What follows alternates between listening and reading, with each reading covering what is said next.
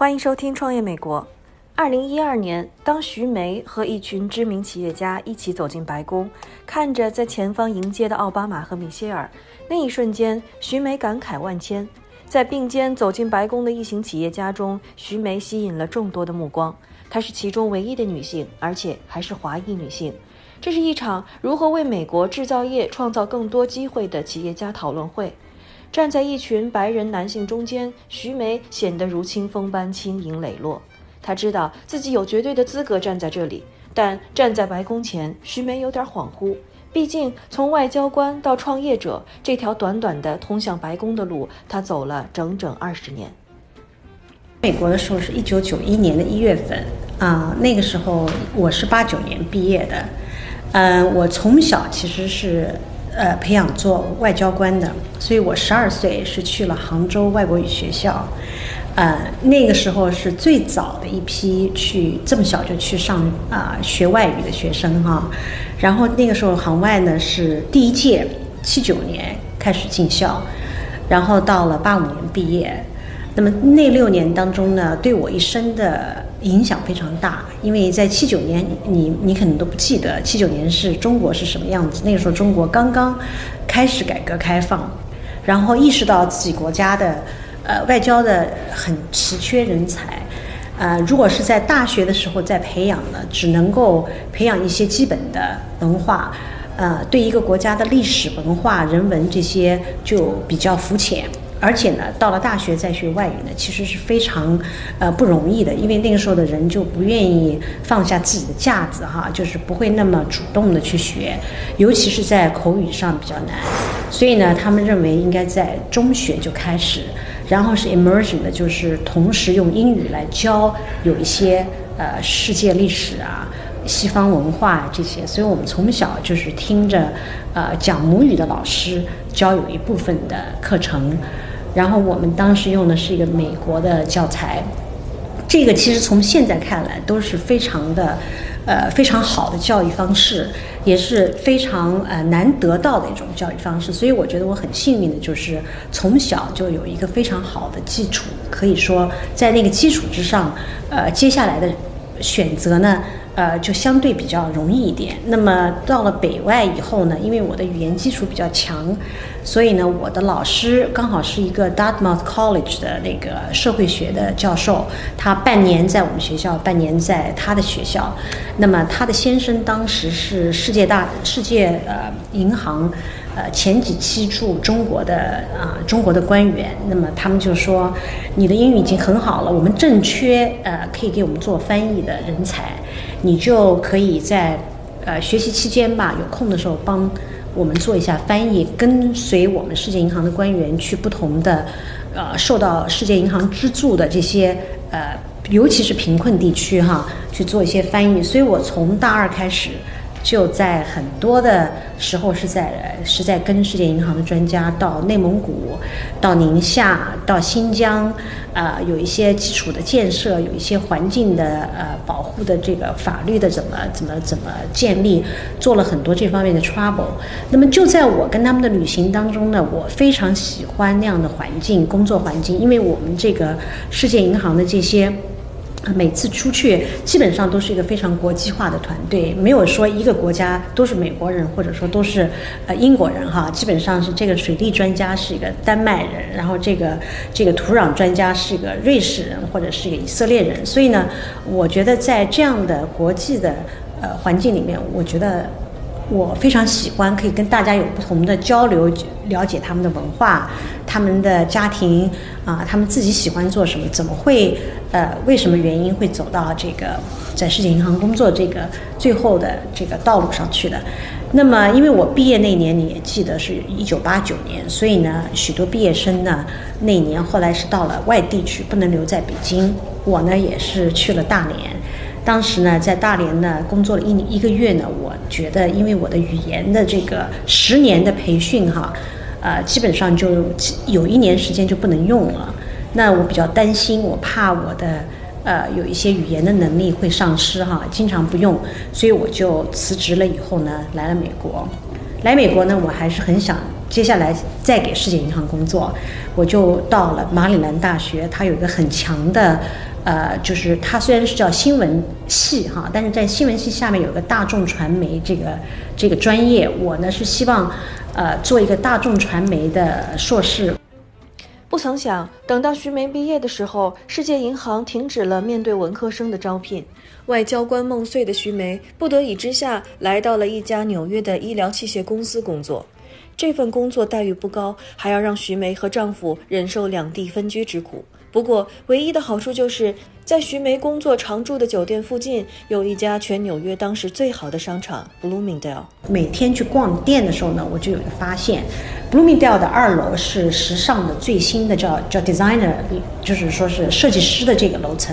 你可以看到非常，呃，时尚、非常简简约，像您的这种衣服哈，就是虽然是虽然是很女性化，但是不会很复杂。你看我穿衣服也是很简单的，我就是觉得。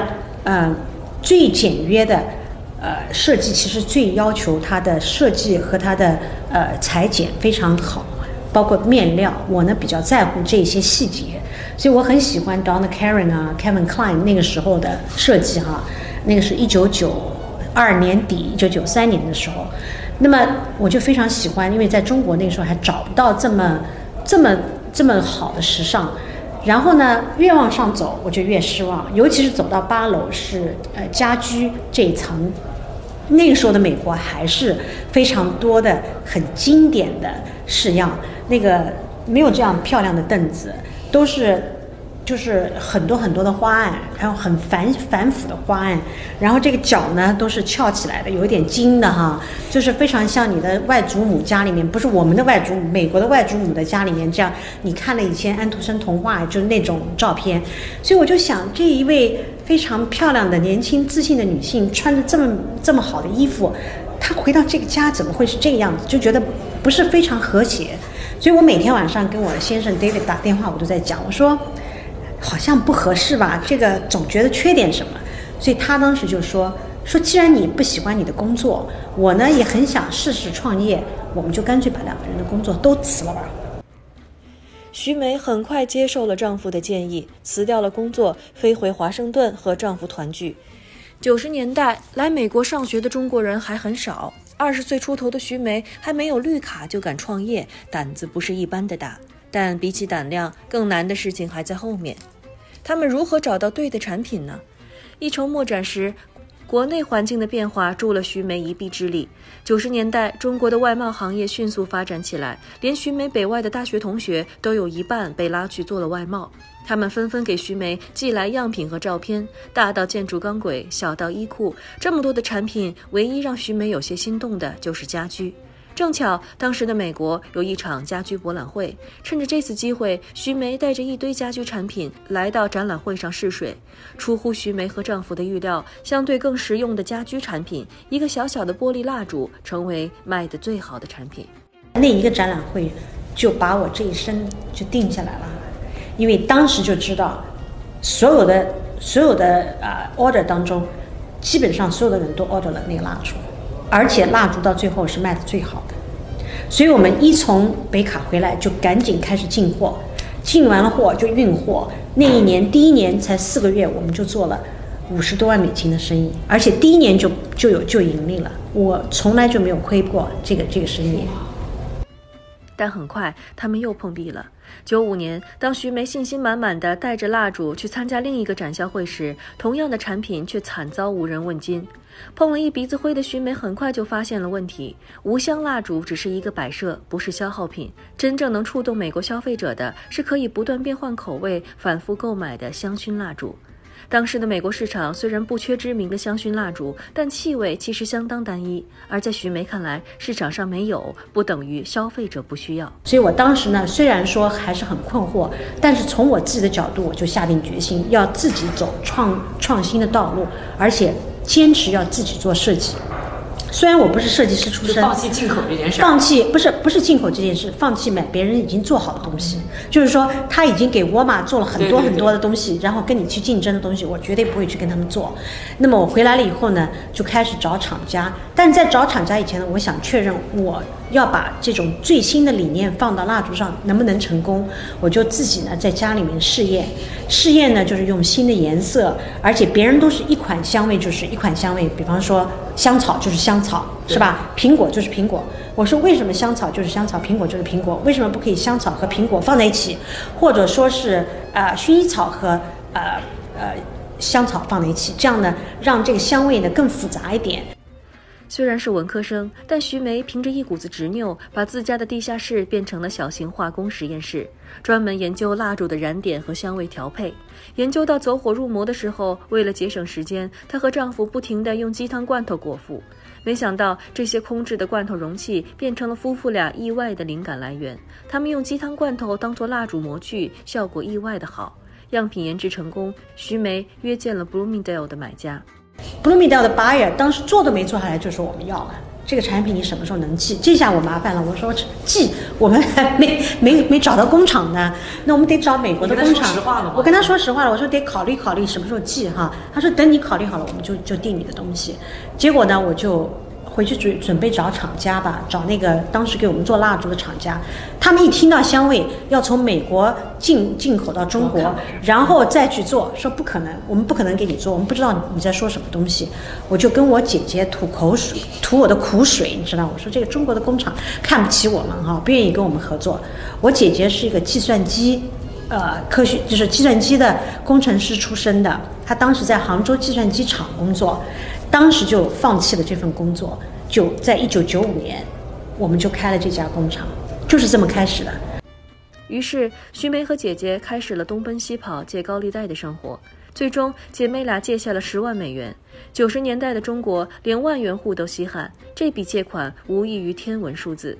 他们的父母看在眼里，急在心里。当初辛辛苦苦培养的两个高材生，原本要一个好好的当外交官，一个好好的当计算机工程师，现在竟然双双辞职，合伙捣鼓蜡烛。万一赔本了怎么办？幸运的是，办厂的第一年，姐妹俩就把生意做到了二百五十万美元的规模，让所有人都松了一口气。徐梅把这个一炮而红的蜡烛品牌起名为“千诗必可”。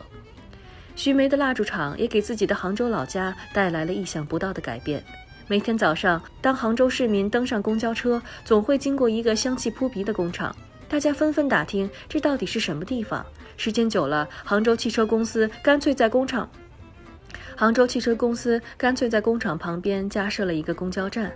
当时虽然千世必可的蜡烛在 Bloomingdale 销量不错，但后者代表的毕竟只是高端市场。徐梅知道，要打开更大的销售渠道，必须主攻下沉市场。精挑细选之后，她盯上了美国大型连锁超市塔吉特。可是，敲开塔吉特的大门，却没有徐梅想象的那么轻松。那是一九九六年的，呃，夏天吧，开始敲他的门，怎么敲也敲不动。他的 buyer 就从来不给我回电。后来我在一气之下呢，就跟他们的公司秘书说了，我说这个 buyer 我已经留了八个月的电话了，从来没给我回答过。他说这样吧，我给你一下他的老板的电话，你找一下他的老板。我呢就按照他跟我的这个介绍呢，就马上给这个老板打了个电话。嘿，这个老板的电话打完了，不过一分钟，这个 buyer 就给我打电话来了。他说我想跟你说哈，你用这样的方式来跟我联系，你是永远不会成功的。马上就把我挂了，意思就是说你去告我哈，告我这个这个我的我没有回答你，我不会去理你的。所以呢，我接下来每个月再打一次电话，一听到是他的录音，那时候不是都打电话有录音的吗？我就挂了，一直到二零呃一九九七年的，一九九七年的呃四月份，又过了一年，就是过了半年吧。结果呢，发现换了一个人。这个人一听就很高兴，说你我的什么什么叫什么名字？你给我留言，我会马上给你回。每个人都是同样的留言，但是显然是另一个人。我就简短的讲了一下，我说我有一个很非常时尚的产品，现在已经在，因为现在好了又有很多的公司是吧？我说我在 Nordstrom、Bloomingdale，其实我讲的是同样的话，但是他马上就给我打电话回来了，他说你把你的样品给我呃寄一些照片过来。结果我寄完了照片，没过一星期他就请我去跟他见面了。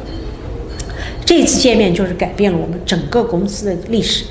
那么去的时候呢，我不是很有信心，我就找了一个中介哈，就相当于 rap，他呢会帮我了解 target 基本上是什么样的操作模式。他说 target 呢基本上现在有八百家店，但是呢你作为一个新的呃供货商，一般来讲是在一百到四百家店先测试，测试好了，它再普及到八百家，测试不好就没什么戏了。而且呢，你必须要跟他们讲，你就是说都在哪些店，一般的规模有多少。我呢就就想让他带着我进去吧。进去了以后呢，呃，也是一个年轻的二十几岁的一个女的买手，她也是一来没坐下来就开始闻蜡烛，闻完了以后就开始问我，呃，你们最快什么时候能寄货？我当时呢还自己觉得自己挺聪明的哈，我说你是说寄一百家店吗？他说不是，我们所有的店。八百多家店，徐梅咬了咬牙，督促工厂加班加点，终于赶在约定时间让产品成功上架全美八百家门店。可是没想到几个月之后，买家的电话又火急火燎地打来了。他说：“徐梅，出问题了。”我说：“ 行了，这下卖不动要退货。”我马上就想到这点。他说：“我们的货快卖完了。”之后的二十年，徐梅的蜡烛品牌成为塔吉特最大供货商，每年的交易额都能达到五千五百万美元，折合四亿人民币。二零零九年的美国，即使是在金融危机哀鸿遍野的大环境下，千诗必可的全球销售额仍然翻了十倍以上，折合人民币六点一亿元。更重要的是，二零一零年受到美国制造业回流的影响，徐梅把蜡烛厂开回了美国。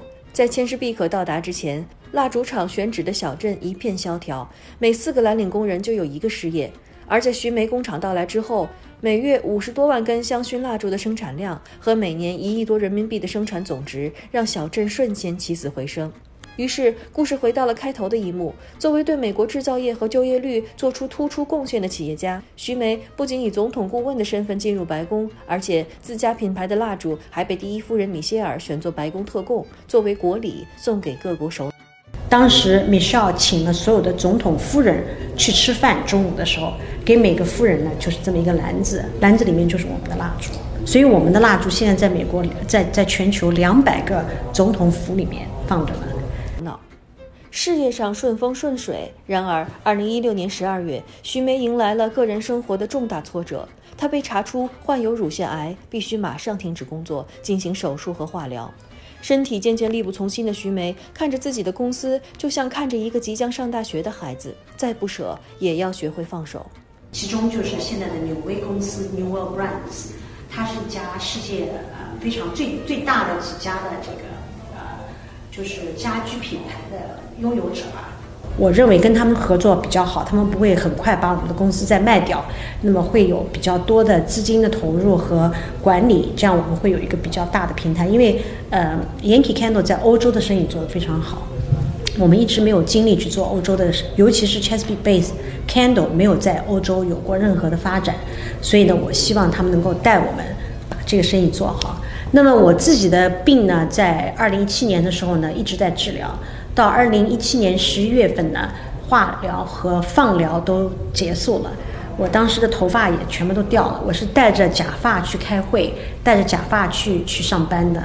嗯，我觉得其实这一段经历也是一个故事。呃，其实我如果没有这么多事情在做的话，我可能会感觉到，呃，这个化疗对身体是是很难受的。啊，如今徐梅开始把关注点更多的放在鼓励女性创业的项目上。为此，他专门成立了一个网站，还会定期参加女性创业者的活动，给他们提供指导和建议。他说：“希望自己和蜡烛一样，成为燃烧自己、照亮他人的典范。毕竟，蜡烛会燃尽，但留存人间的芬芳，拥有不死的生命。”感谢你的收听，《创业美国》，我们下期再见。